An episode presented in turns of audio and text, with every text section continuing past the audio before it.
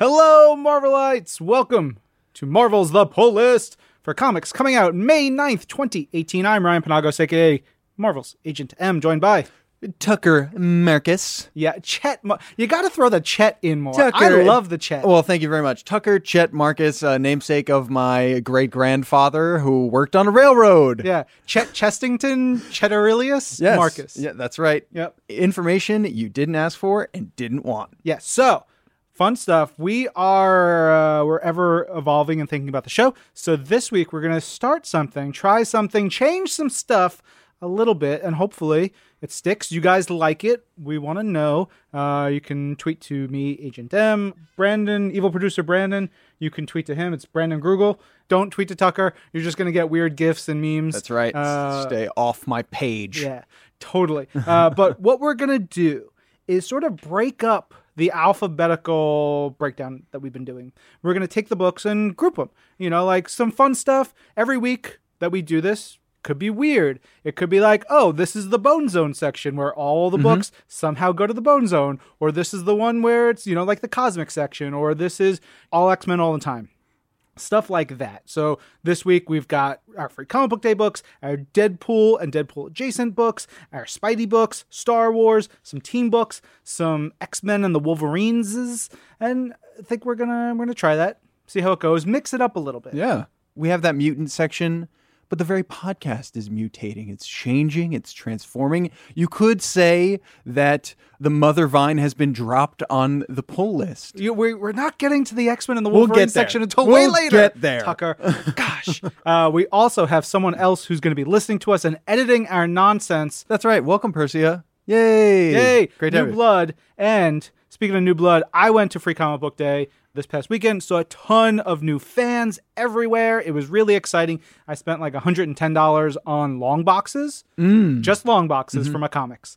They're expensive. but I had a great time. And this week we had two free comic book day issues come out. The first one was Amazing Spider Man, and it has a little bit of infinity action in it. The Amazing Spider Man is your first taste of the new creative team, which is writer Nick Spencer, penciler Ryan Ottley, inker Cliff Rathburn, and colorist Laura Martin. It's super cool. This is their team's first story, Ryan Ottley's first Marvel book. Uh, I hope you guys picked it up free comic book day. It will eventually come to the digital services for you, but you better believe Nick Spencer made sure to include one of his favorite characters, Boomerang. Boomerang shows up. If you've not read Superior Foes of Spider Man, go read that as well. It is wonderful. Tucker is nodding in heavenly agreement. This free comic book day issue sets up a few mysteries, the status quo, and a great twist for Spidey's private life. Then, on the flip side, in the back of this book, you get a nice primer on Infinity Countdown. It is packed with information and a recap of what the heck is going on. Super crucial, as the kids say, right? That's, they say that. Cruise ish. Crucial Yeah. like a cruise ship. Uh, we also had for Free Comic Book Day a twofer with Avengers or Spidey's Heroes and Captain America. Two great stories, both like prologues to the new books that are coming out. Now, last week we had Avengers number one by Jason Aaron and Ed McGuinness. This one is Jason Aaron writing it, but we got Sara Pichelli and Justin Ponsor doing the art. It's so good. Uh, you've got T'Challa talking to Odin, and then Loki shows up, and it really is this preamble right before the events of Avengers number one in the present day. Obviously, in Avengers number one, we have all the 1 million BC stuff, but oh man, Sara Pichelli drawing Loki is delicious. He's, mm. he's, she draws him so cool. And then on the flip side, we've got this amazing Captain America story. It's the moments, the villain in the story, the bigger story that he's telling, and the mystery that it all like that gets kicked off right here, which is chilling and like the narration through this really good. Uh, i say no more but there's a lot of really cool hints of what's to come in the pages of captain america. So hopefully you got to pick up both of these free comic book day books. Now from free comic book day we go to a wealth of comics with all the books that kind of feature deadpool this week which Yeah. there are four. It's amazing. What a good time to be a deadpool fan. Yeah. And the biggest Deadpool story of all, we're kicking it off with the big one, is Despicable Deadpool number 300. This is the culmination of Gerry Duggan's massive, huge, emotional, just insane arc that he's taken Wade Wilson on over the last several years. And really, this issue encapsulates all of those huge emotions and story beats in the perfect way. And it's funny because the first 20 pages are the most disgusting Yep. comic book pages I literally have ever read. They are horrifying and so funny. Yeah. I was cackling on my couch reading this. Yeah, it, I imagine Gerry was just like wanting to go out with such a huge, insane choice that he makes for those pages that is just kind of like one big joke that just continues escalating in the most insane way. It it just feels like him be like, how do I top all the weird, gross jokes and choices that he's made over the dozens and dozens of issues of Deadpool he's done, and he did it. I mean, he did it. And you're expecting to start off with an emotionally devastating story because that's what he's been telling. Right. And then it just veers off and it's just vile comedy. Yeah, It yeah. is so good, spot on, and the art team crushes it. the art team crushes this it's of course it's written by gerry duggan and in the credits page it's really nice that it says also written by wade wilson but the art team includes some of the all-stars of gerry's run which are inks by scott koblish Matteo lolli Terry Pallot, Craig Yeung, Mike Hawthorne, colors by Nick Filardi and Ruth Redmond and Jordie Bellaire, letters by Joe Sabino. The issue starts out with like this just insane, gross comedy, and it's so perfect. And then it, it moves on to really address a lot of the points that have come up recently, specifically with Secret Empire, with Hydra Cap, with real Steve Rogers, uh, and the arc that Deadpool has gone on. This book is in that way a microcosm of the Gerry Duggan run as a whole because of course Deadpool we expect the humor and you know we came into this run knowing the character in a certain way. And I feel like after this run which is for me an absolute landmark uh, we're exiting with a whole you know oceans of depth to this character. Like I said it really uh, encapsulates the entire arc so beautifully. We exit with some uh, some classic Gerry Duggan Deadpool characters coming back, influencing the story in big ways, and you know a depending on your point of view, a devastating end, uh, like a righteous end, a fun end. I don't know. It could be all of those things depending on how you interpret it. Yeah. But it is, you know, it's Gerry Duggan's last issue, everything we could hope for. Um, and just a huge congratulations to the entire team. Yeah, I will hold some of my discussions about this for a little bit because uh, this is Jamie's pick for the week. It was also, I had a very difficult time picking this week. I had four books that I really, really, really would just, you know, punch a bird in the face for. Oh, That's a saying, right? Like Yeah. you say, oh, I'm going to punch that bird in the face. I love it so much. uh, and so I will talk more about that on This Week in Marvel later this week. You know what else is coming up on This Week in Marvel later this week? A woman named Gail Simone. Because we're going to be talking about Domino number two. Uh, and Deadpool's in this, fits into our new bucket system. Oh, yes. Yeah, uh, it is written by Gail Simone, art by David Baldeón, colors by Jesus Aburtov, and letters by Clayton Cowles. And um, I just love David Baldeón's storytelling. Obviously, I'm a, I'm a huge mark for for Gail. I gush about her stuff on this week in Marvel. You'll hear that. But David Baldeón, man, the opening splash from this book has Domino.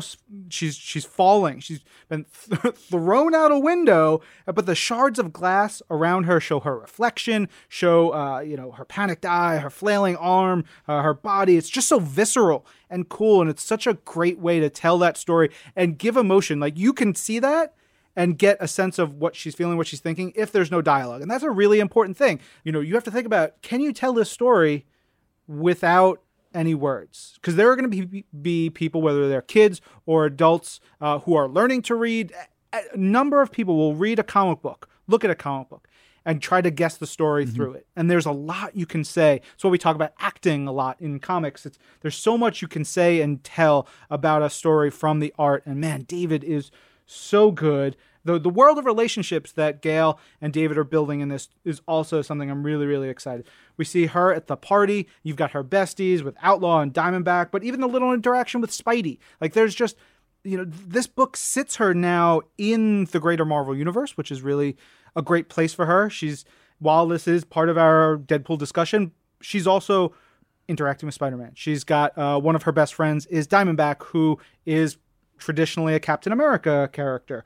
She's got Amadeus Cho, who she's teaming along with for this. So it's a subtle way of, of showing that she is a deep part of the Marvel universe. Plus, one of my favorite moments in comics is uh, the bad guys, having just thrown her out the window, are confronted by her friends at the party, her friends and loved ones. And Deadpool is like, Raise your hand if you'd bash these tapeworms and pitch them in the trash chute just right about damn now. And they all raise their hands because they are going to go to town for Domino. It's great. I love this book so much. Uh, check out This Week in Marvel later this week where we talk about this issue and all of Gail's stuff. It's exciting.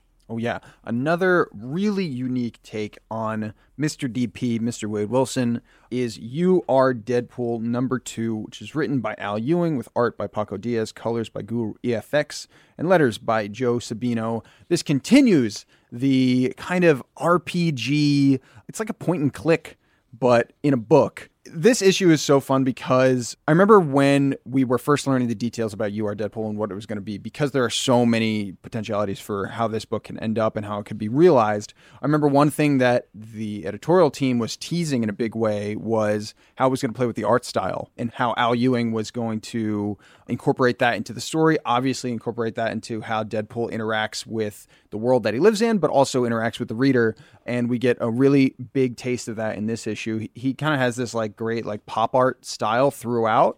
Uh, it feels like an old kind of newspaper serial kind of thing. Yeah, well, Paco really hits that 60s vibe Yeah. so perfectly.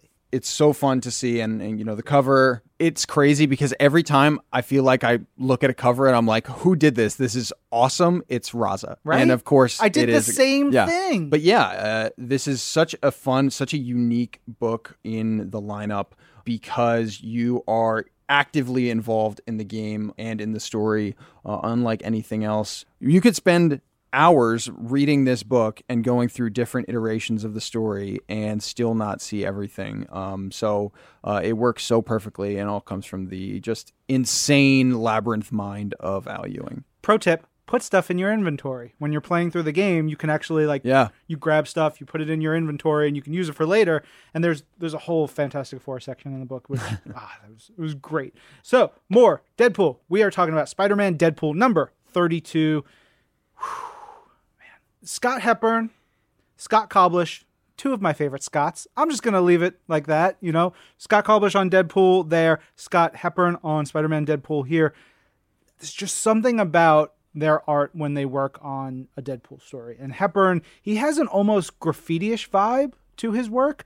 It's so fun. This is written by Robbie Thompson, art, of course, by Scott Hepburn, colors by Ian Herring, letters by Joe Sabino. And Spider-Man Deadpool 32 uh, is the third part of this oldies arc. It's following mostly on this tale set in the future. Spider-Man and Deadpool, who are uh, they're much older, they're besties. Deadpool is weighed heavily by things that he's done and put Peter through. Peter's in a wheelchair. There's there's a whole lot of emotions flowing, uh, but they're they're having an adventure. They're having a good time. There's a moment in the second page, I believe. Yeah, there's a couple panels in the second page where Deadpool looks sad, and he's he's a little like, and the way Scott draws his the eye slits on his mask, it just tells that story. And again, like we were talking about earlier, when you don't know the words, you can look at this and know, oh, Deadpool is upset, Deadpool is down, and what's going on. On the cover, we see big old thing, a very large thing, Larger than normal. much larger. Yeah. hundreds and hundreds of feet tall, essentially. Is that Ben Grimm? No.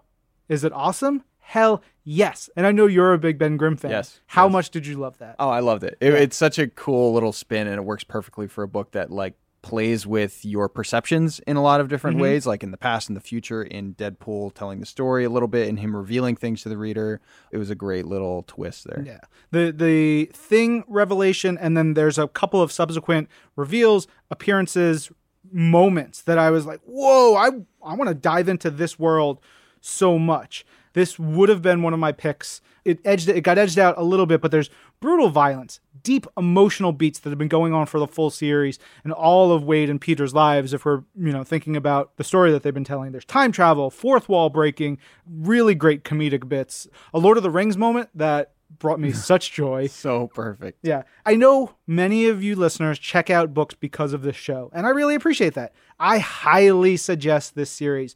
Very, very much from a deep part of my heart. Start with number 30 if you don't want to go too far back. 30 gets you at the beginning of this arc, but uh, you can read the entire run of this book, and it's so good. But man, this is it's a treasure.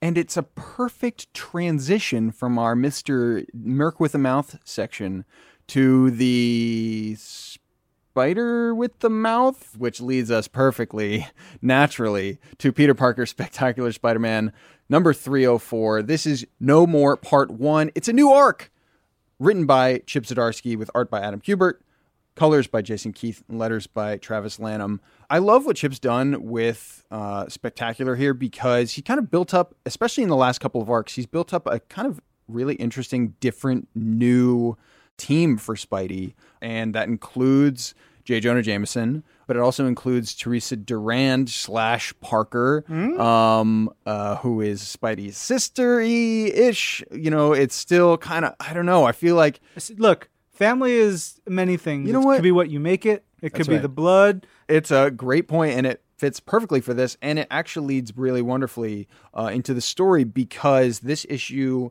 uh, we're back from the past uh, we're back to the future future as is put in this story and as with i think any great peter parker story his kind of personal and professional lives are pitted against each other uh, and we really feel that here because the osborns come into the game in a big way Kelly and Ozzy and the, That's right. the kids. That's right. There is some really great stuff that also includes Gwen Stacy here uh, in a really wonderful way. I feel like uh, now that Chip has had ample time to kind of flesh out his Peter Parker's family and team and, and everything that we talked about, uh, it's really interesting to see how he handles the classic Peter Parker team and family and villains sometimes because he has this really unique take on everything.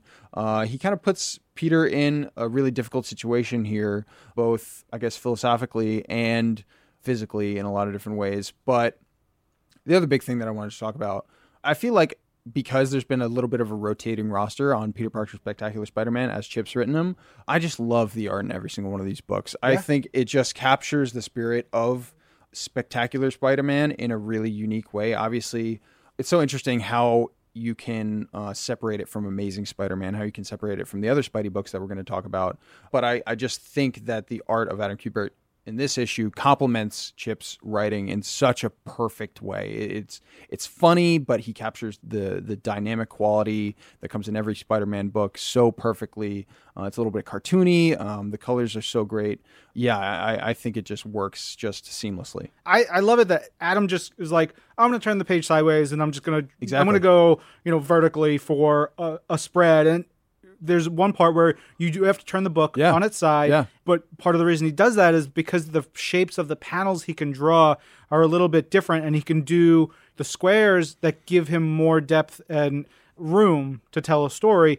It gets you moving into the story. Mm-hmm. Yeah, he's he's a legend. He's fantastic. All right. So in our Spider-Man section, we've got a book without Spider-Man, but what? he's mentioned because he's talked about in the context of Kraven the Hunter, who is a guest star in Unbeatable Squirrel Girl number 32.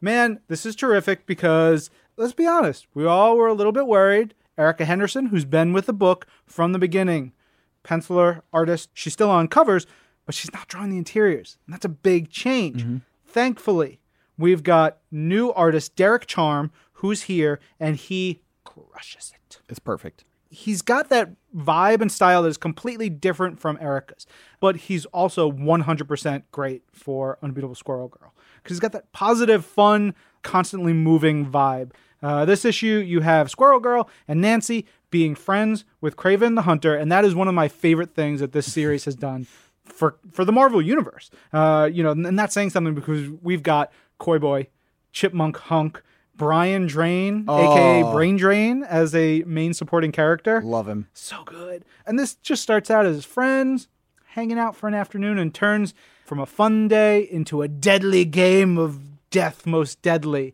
and it's it's so good uh it has one of my favorite panels of the week kraven in his civilian clothes which is like leopard print scarf jacket he's got like adidas with a little bit of a leather leopard print stripe on mm-hmm. them and his, his pantaloons and he's hanging outside his awesome kraven van which has like a painting of him and a woman and some animals on it. It's so cool.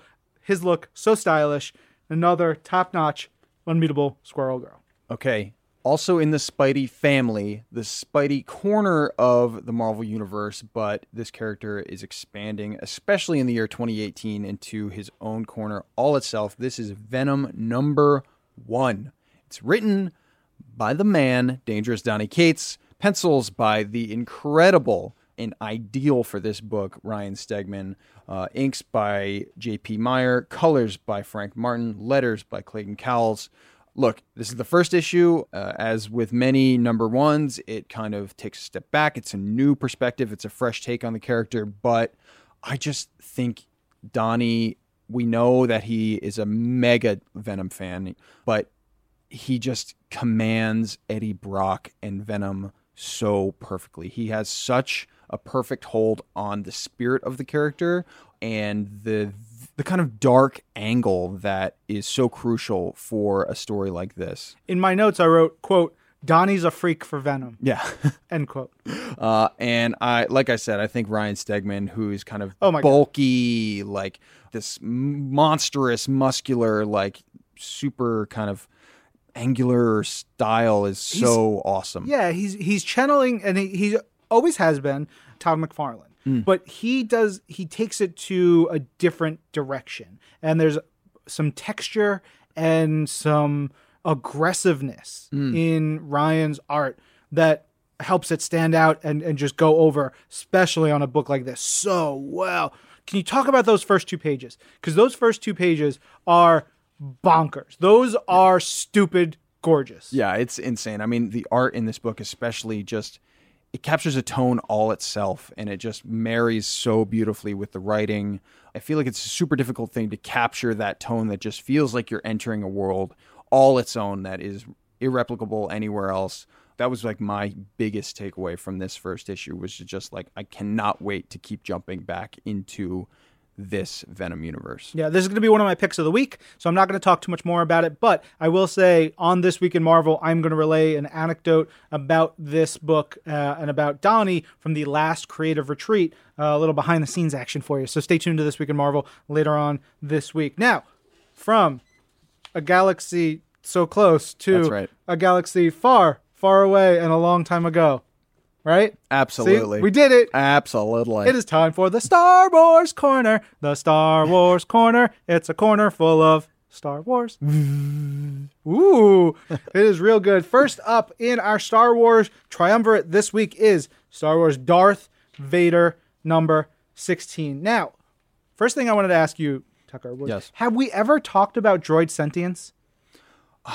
That's a good question. because I I'm sure there's been discussions about it. You know, we've seen some books. There was the C3PO book from like a couple years ago, or the story of his leg Mm-hmm. really like gave you a sense of the droids as people. And you look at BB-8 in Poe Dameron is really like just this character with a soul, and you know R2 and 3PO and like the the droid characters that we know. So I say all this because Master Bar, the Jedi who's hiding out on Mon Calamari, just gets his data stick from his little droid friend, and then he says, self destruct so that we can burn this all away. No evidence.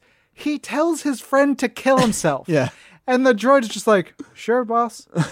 I just like, it was so brutal to me. And I was thinking about the life of this droid. I, Yeah. Is there life in this droid? What does it mean?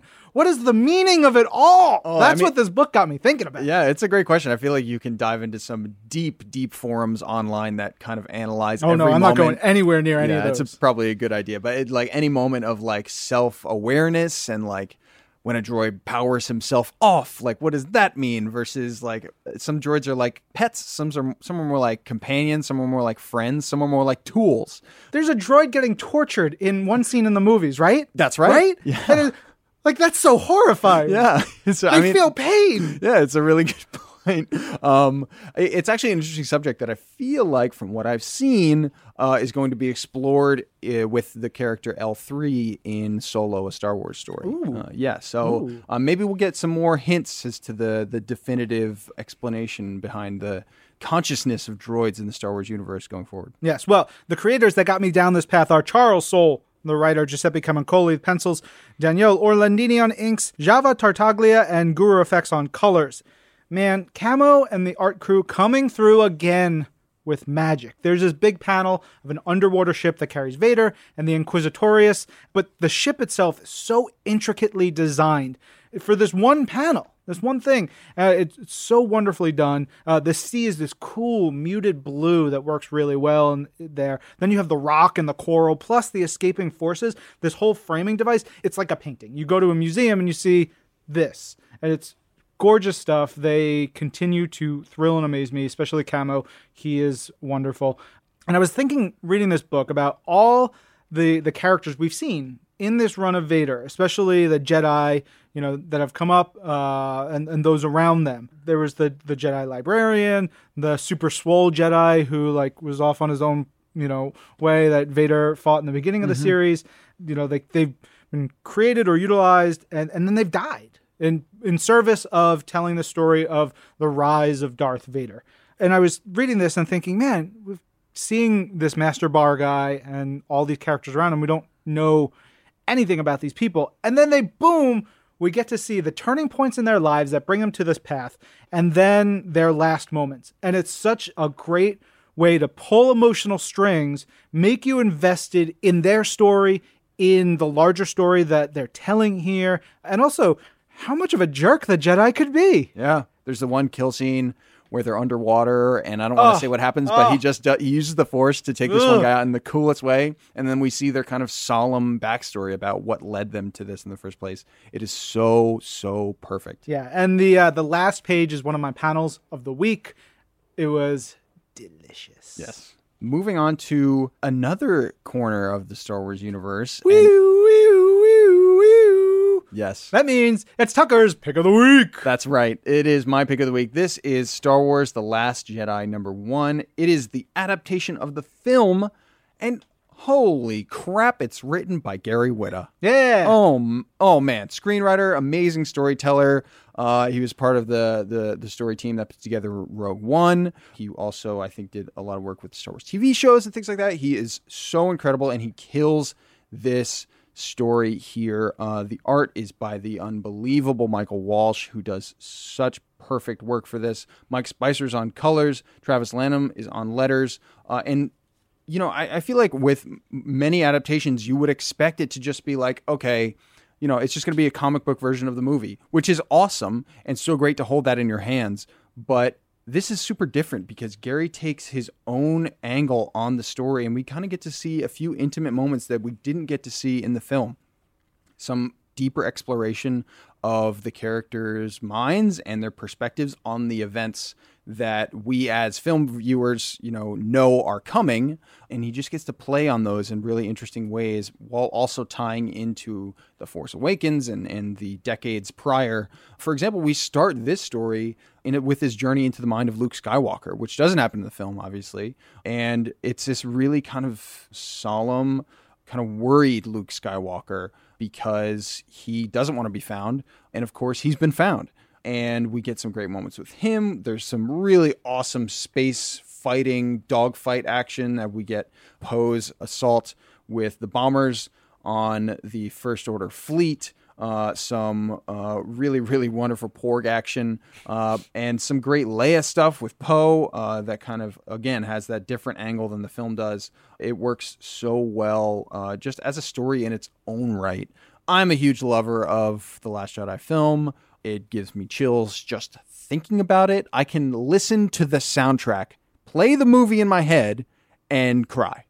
oh, so that's why you're usually crying at your desk. Uh, actually, no. Uh, that's, for, Oh. that's our other reasons, but we'll, let's it, not go there. Anyway, um, I loved this story. I thought Gary Whitta just crushed it. I love the choice to kind of give it its own thrust uh, and take advantage of the comic medium in such a unique way. Uh, and Michael Walsh, no one better to capture the faces and the uh, emotions going on in this story. I loved it. Heck yeah. Um, there's one little thing in this issue that I don't know if you caught. Leia calls Admiral Ackbar by his first name. I don't know that I I've never like seen that or noticed that, but like there was something just about that interaction that felt so special and so right. It was just a little thing, but I got it and I was like, oh, Yeah. it was really like they've known each other now for 30 odd years and they've worked and like they're so close. It was so special. Uh, I hear Gary on Kind of Funny Games Daily, which is a, a podcast from uh, our friend Greg, who does Kind of Funny Games. They do a daily video game podcast, and Gary's on it, you know, once or twice a week, and he's great. So if you need some some weekly Gary fix, Tucker, check out Kind of Funny Games Daily. Now, for more Star Wars, our last of the three this week is Star Wars Thrawn, number four, written by Jody Houser, art by Luke Ross, colors by Nolan Woodard, and letters by VC's Clayton Cowles and Travis Lanham. Man, Thrawn and Vanto breaking rules and making moves. That's what they're doing this issue. It's great. It's it's hard not to like someone like Thrawn, like and you want to get with what he's doing. He sees problems, he solves problems. He can be cold and clinical in his approaches for sure, uh, and there are definite consequences when he, you know, takes whatever path he takes. But he picks the outcome that works best for the long term and overall. He's thinking large picture, five moves ahead, all the different directions. He's, you know, figuring out what is going to make the most sense for a long time. And he solves a problem here that really upsets some people, uh, both the people he saves and his bosses. But in his eyes, this was the path he had to take because it solves the problem, it does what needs to be done, and it, it's a long term fix for this. And it's it makes so much sense. And the more and more I read him, the more and more I like him. And I love that Vanto is such a grounding character to Thrawn. He's the guy who's like, sure you want to do that? Yeah. Uh, and they like play off each other, and he's he's the more human POV character. It's ah, they really they just work so well together. Dig it, dig it, dig it, dig it. Moving on from Star Wars to another little group of books, which is this is our team up section. This is the team books, uh, and we're starting with Exiles number three. I'm just gonna be straight up right now.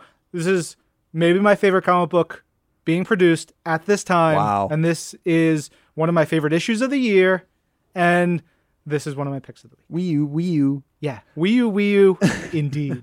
Uh, it's written by Saladin Ahmed with pencils by Javier Rodriguez, inks by Alvaro Lopez, and colors by Chris O'Halloran with letters by Joe Caramagna. I just want to say, look, this is your pick of the week. I don't want to step on your toe in any way, but on page three, as we get like the baddies of the issue, which are so awesome and weird and different, like this is the weirdest, most like interesting angle book ever. I am so with you there. Someone says, and l- let me quote, intruders, milk drinkers, destroy them. These are my dudes right here. Right? I'm rooting for the bad guys because they too look upon milk drinkers with scorn. You're you're all about anti-milk, anti-wheat. That's right. Yeah. Yes. No milk, no wheat, no dairy, no glutes.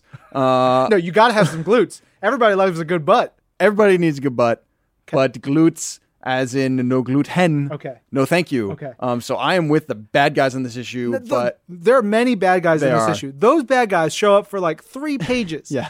And they are talking dinosaurs with blunt instruments and guns and awesome spiky armor, and they're all kinds of colors, and they just come tromping and stomping out of the, the forest. They're the best. Yes.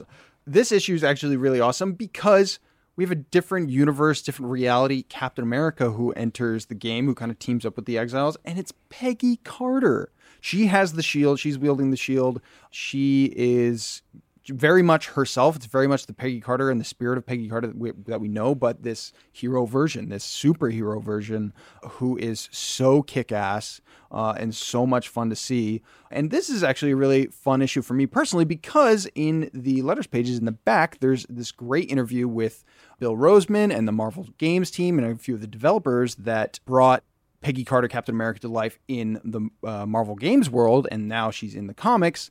Uh, so it's a little bit of analysis about how that transition happened, how they came up with the idea for Peggy Carter, Captain America. Sarah Brunstad, who is the associate editor of the book, and Will Moss, who is the editor, uh, they wanted to tell the story about how Peggy Carter made that leap, uh, and it's a really, really fun uh, intro to see how that happens. Uh, my favorite cover of the week is Exiles number three by Dave Marquez and Justin Ponsor, which is a riff on the cover to Uncanny X Men number 268, which featured Wolverine, Captain America, and Black Widow by Jim Lee. That is from the late 80s, maybe 88, 89, somewhere around there.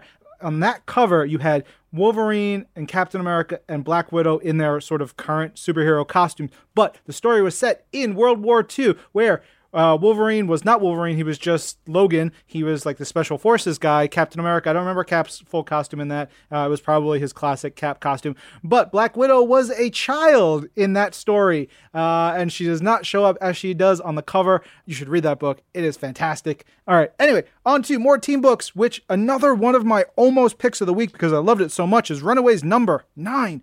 Last time we had one of these issues, I said, you know, I'm really hoping that this Doctor Doom, Victor Von Doom, Doombot, whatever it is, is a certain thing. And we find out that it is the certain thing that I was hoping for. If you have not read it, please go to your local comic shop or Marvel Unlimited and read the terrific Avengers AI series by Sam Humphries and Andre Lima Araujo. It is so good and so fun. And we had a Doombot in that book. Victor from Runaways was in that book. He is a robot man.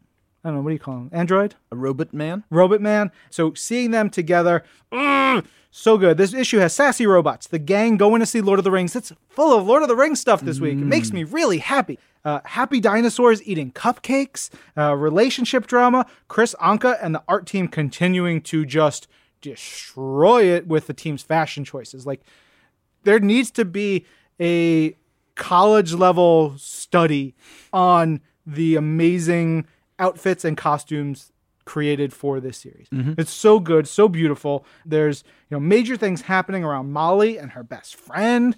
Again, talking about the acting in comics and comic art, Kris Anka delivers again and again. The end of the issue, the last few pages, this like there's that scene where they're watching Fellowship, and their facial expressions show how glued they are to the movie, how happy they are as a family. Uh, then they come home, it's joking, it's great. Nico and and Carolina, they're like elbowing each other, and it's just so wonderful. Then the last three panels go from fun to shock to major shock to that final splash that is horror and confusion and sadness.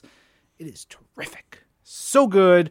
I wish I had 900 picks because this would be up there, hands down. Another angle on the team book this week is a really interesting one. It's The Incredible Hulk number 716, uh, which is written by Greg Pak with pencils by Marco Lorenzana, inks by Juan Vlasco, colors by Frank D'Armata, and letters by Cory Petit. This is a really interesting team esque book because it's kind of this almost like an anti team book because essentially what's going down, as has been happening in World War Hulk 2, this is World War Hulk 2 Part 3, the Hulk has taken over. He's locked Amadeus up in the trunk in his mind, and he's thrown away the keys and completely taken over. And, you know, as is the Hulk's want to do, he doesn't want to be contained. Uh, but the kind of the, the superheroes of Earth have to try and contain him uh, in this issue, and they have to kind of maybe wrest control from the Hulk, you know, in service of Amadeus, in for his own safety, but also for the safety of people around him. He is hulking out in a big way, but this issue includes Spider-Man, Miss Marvel, Silk, Black Panther shows up, Captain Marvel is involved. You get Avengers, Champions, Alpha Flight, Yeah. teams aplenty. There's so many teams, and it's really, really awesome because look, there's a big throwdown that is always fun to see, no matter what Hulk book it shows up in. It is one of the most classic 1v1s that happens in Marvel Comics time and time again. It's always fun to watch. But this issue is really interesting because as Amadeus is kind of wrestling with himself, wrestling with the Hulk, wrestling with who has control, he's also thinking about Bruce Banner and the failures of Bruce Banner, how he thinks maybe the superheroes of Earth let Bruce down, and he wants to avoid that. But you know his tactics for doing so, you know, are could be argued with. It depends on your perspective. But in that way, it brings in the legacy of the Hulk as a whole into play in a really, really interesting way as we move towards Immortal Hulk, it's perfect and timely to think about what Bruce Banner means to, uh, you know, his successor or his cousin in Hulking Matters, Amadeus. And uh, this issue does such a great job of pitting that philosophical thing uh, up against this kind of physical combat with the rest of the heroes. It's really, really great. Okay, on to another team book. We've got New Mutants Dead Souls, number three six. There's a conversation in here. And I feel like this conversation of whether or not the Enterprise can blow up the Millennium Falcon is a fun, nerdy chat. My heart, my heart says Falcon. My gut says that big, weird looking ship thing from the Star Treks. I just there's got too many shields and and zappy guns and I get maybe both performing at their peak. It's a toss up, but I feel like since the, the Falcon is just always busting and breaking down, like you know, it's got to come back to bite It's like- sooner or later. For boxing fans, I don't know what, how I'm the one pulling out the boxing sports analogy. like Floyd Mayweather versus George Foreman, right? You've got mm. all the big slow power of Foreman, and Mayweather is just like boop, boop, boop, boop. Falcon would be Mayweather, but you hit once with you know a big shot, dude goes down. But on New Mutants Dead Souls number three, it is written by Matthew Rosenberg, art by Adam Gorham, colors by Michael Garland, letters by Clayton Cowles. I really dug it for a number of reasons, but it features Prodigy, who's a character I really uh, am into. Uh, he was recently in the America book. He's now here. Check him out in an older New Mutant series, um, not the original New Mutant series. I think it was volume two or three. Then he was in the new X Men series, which was picked up by Craig Kyle and Chris Yost. And then, of course, he was in Young Avengers, uh, which was by Kieron Gillen and Jamie McKelvie, which is really, really terrific. Really, really good. So, Prodigy, anytime I get to see him, makes me really happy. Uh, this issue also addresses some of the like the weird stuff between Strong Guy and Wolfsbane that went down in X Factor comics by Peter David. It's got just n- scary, nasty bits, some messed up deaths, and then horrible, horrible stuff happening to one of my favorite Marvel characters. And it's a very mean thing for Matthew to do to us. And I'm not happy. As we transition from not just teams but mutant teams, X Men teams, we move on to X Men Blue number 27, which is written by Cullen Bunn with art by Micah Stowe, colors by Rain Barreto, letters by Joe Caramagna. This is Cry Havoc Part 5. Essentially, what's going down the Mother Vine has been unleashed. People are being mutantized by the bomb. And, uh, you know, that, that kind of works here because uh, the Blue Squad is kind of trying to fly in as fast as they can to keep this whole thing contained. And that is quite the task. Magneto has been kind of wrestling with this whole thing throughout, and now he's quite literally wrestling with it. But uh, it's really, really an interesting kind of pre-war war because there's so much going down on the ground level. There's just explosions and like bad guys everywhere now. People who are just like kind of you know exploding out of their own bodies, not knowing what you know how to handle the power that has come with the Mother Vine. They're also trying to inch closer and closer to Emma Frost and to the rest of the bad guys who are responsible for all this, who tried to get Magneto in on their plan, but he refused. I mean, the real, the real evil one is Miss Sinister. Yeah. she's a turd. She's a turd. Uh, and that's what's really interesting here. As finally the Blue Squad kind of gets their stuff together, which, you know, is a really difficult task given what's going on, they are pushing closer to try and stop this thing at its source. Uh, and I, I don't know, I guess we'll see what happens. Uh, yeah, it's, it's kind of a toss up at the moment. Neat cameos from Dragoness and Wildside, two members of the Mutant Liberation Front. That has been your 90s Marvel Minute. That was like 10 seconds. But still, I was really excited to see Dragoness and Wildside in this book. You don't get to see them enough. But continuing on the Wolverines and the X's, we've got Old Man Logan, number 39. This is, I don't know, maybe one of my favorites of this run so far. Uh, it's Old Man Logan palling around with the young kids at the you know Xavier Institute. It's him getting treated by Cecilia Reyes. It's him. It's not a like generally big action issue. It's a lot of character stuff. There's a lot of stuff with the kids here, separate from what's going on with Logan. Glob Herman is here, and you're just like your heart is melting because he's going on a date. Glob Herman, who is Just trying to be a nice guy. he's just he wants to find love. Yeah. You know? And there's a sweet moment where his friends are like, Man, I hope his date's going all right. It's weird, right? And it's the three of them like, if it goes good for him, then there's hope for the rest of us. Mm-hmm. And it's like Shark Girl and Anole and Rockslide. Uh, and it's so good. Ed Brisson, the writer on this issue, captures the voices and the characters and the vibes that you I've wanted from this group. Uh, you got art by Ibrahim Roberson, colors by Carlos Lopez, and letters by VC's Cory Petit. And Old Man Logan, he's having a tough time. His body is not healing nearly as quick as he wants. In some cases, we find out here, not at all.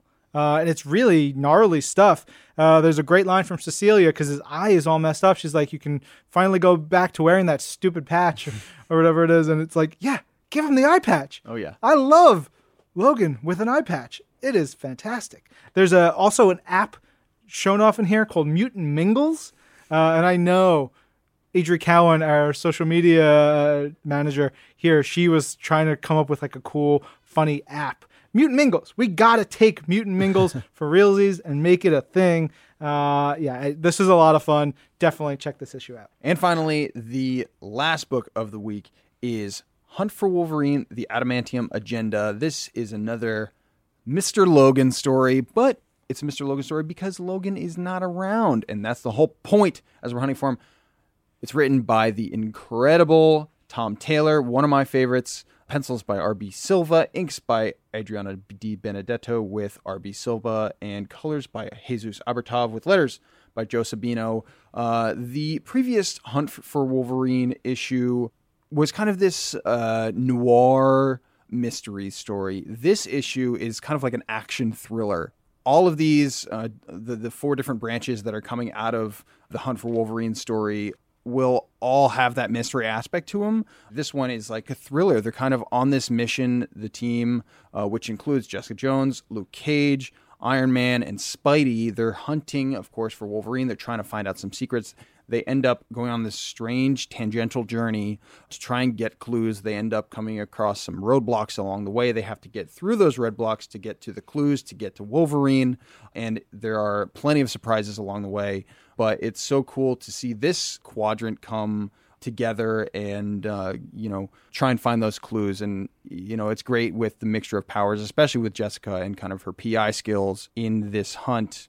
It's a really interesting different direction. This is the team like a new Avengers team. So Brian Michael Bendis for a long time wrote Avengers and New Avengers, and so this is sort of a core of part of his run on New Avengers with this group, uh, and their dynamics so well. And you get this flashback to a scene at the beginning of that team during that time period, and Tom evokes their relationships, their dialogue, the bendisness of it so well. But he adds his own touches to it. Like later on, he's got he's great with the quick gags. Uh, you know, my favorite maybe Wolverine making fun of how often they've heard Spidey's origin story at the beginning, or uh, some of the quick asides that like make you raise your eyebrow for one reason or another. Like Tom does that so well in uh, All New Wolverine, but there's the relationship bit that Jessica Jones drops when they're in the submarine, um, or the last page reveal, uh, and the reactions to all that stuff. But you also, from the art side, R.B. Silva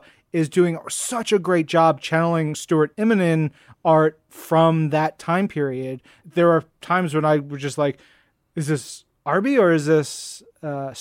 It's so good. It's intentionally evoking that feel, that vibe, that style. But still, R.B. makes it his own. He's got his characters are so big and cool and muscular. I dug it. Really, really good. oh yeah All right. So for the main books, that's about it. But there are two more issues out this week. We have a pair of True Believers one shots that get you two dollars. Get you both of these. That's True Believers Wolverine Blood Hungry, which I believe is a Sam Kieth drawn story from Marvel Comics Presents. Really cool. True Believers Wolverine versus Sabretooth. Great. Both of them only a dollar. Check them out. Uh, we've got tons of collections of stuff on sale. What do we got, Tucker? We have Amazing Spider Man Venom Inc. We have Despicable Deadpool Volume 2 Bucket List. We have Fantastic Four Visionaries John Byrne Volumes 0 and 1. Hawkeye Kate Bishop Volume 3 Family Reunion. Marvel Team Up Masterworks Volume 3. And Werewolf by Night The Complete Collection Volume 3. Yeah, also tons of stuff on the app this week. Uh, lots of 70s action. I don't know. Yeah. Whoever's putting the books in the app is just like super into the 70s. You got Marvel Team Up, Master of Kung Fu, Werewolf by Night. Rad stuff over there. Digital collections include some Marvel graphic novels and freshly digitized lots of books. There's a Domino limited series which is just added to Marvel Unlimited. Joe Pruett and Brian Stelfreeze Wow. from 2003. Definitely check that out. Some classic Defenders issues. There's a source book in here X Men Future History, the Messiah War source book, which I always love those. If you like handbooks and lots of information, that's ya jam. Now we're going to have the full list of all that stuff freshly digitized on Marvel Unlimited, as well as in the Marvel app in the show notes, as well on Marvel.com. Uh, that's about it. That's that's the episode, Tucker. Woo! Yeah. Oh, one last thing before we go. Yes. We were just talking about all that Wolverine action uh, a couple minutes ago, but this is the last week for new episodes of Wolverine the Long Night on Stitcher Premium. Now you can hear the full series in its entirety. If you're one of them binge listeners, mm-hmm. or you just want to go back and check them all out, it's a cool mystery. Check it out on Stitcher Premium. It's Wolverine the Long Night. You can go to wolverinepodcast.com, learn more about it. Get on it. Snicked. Snicked indeed. This is Marvel. Your universe.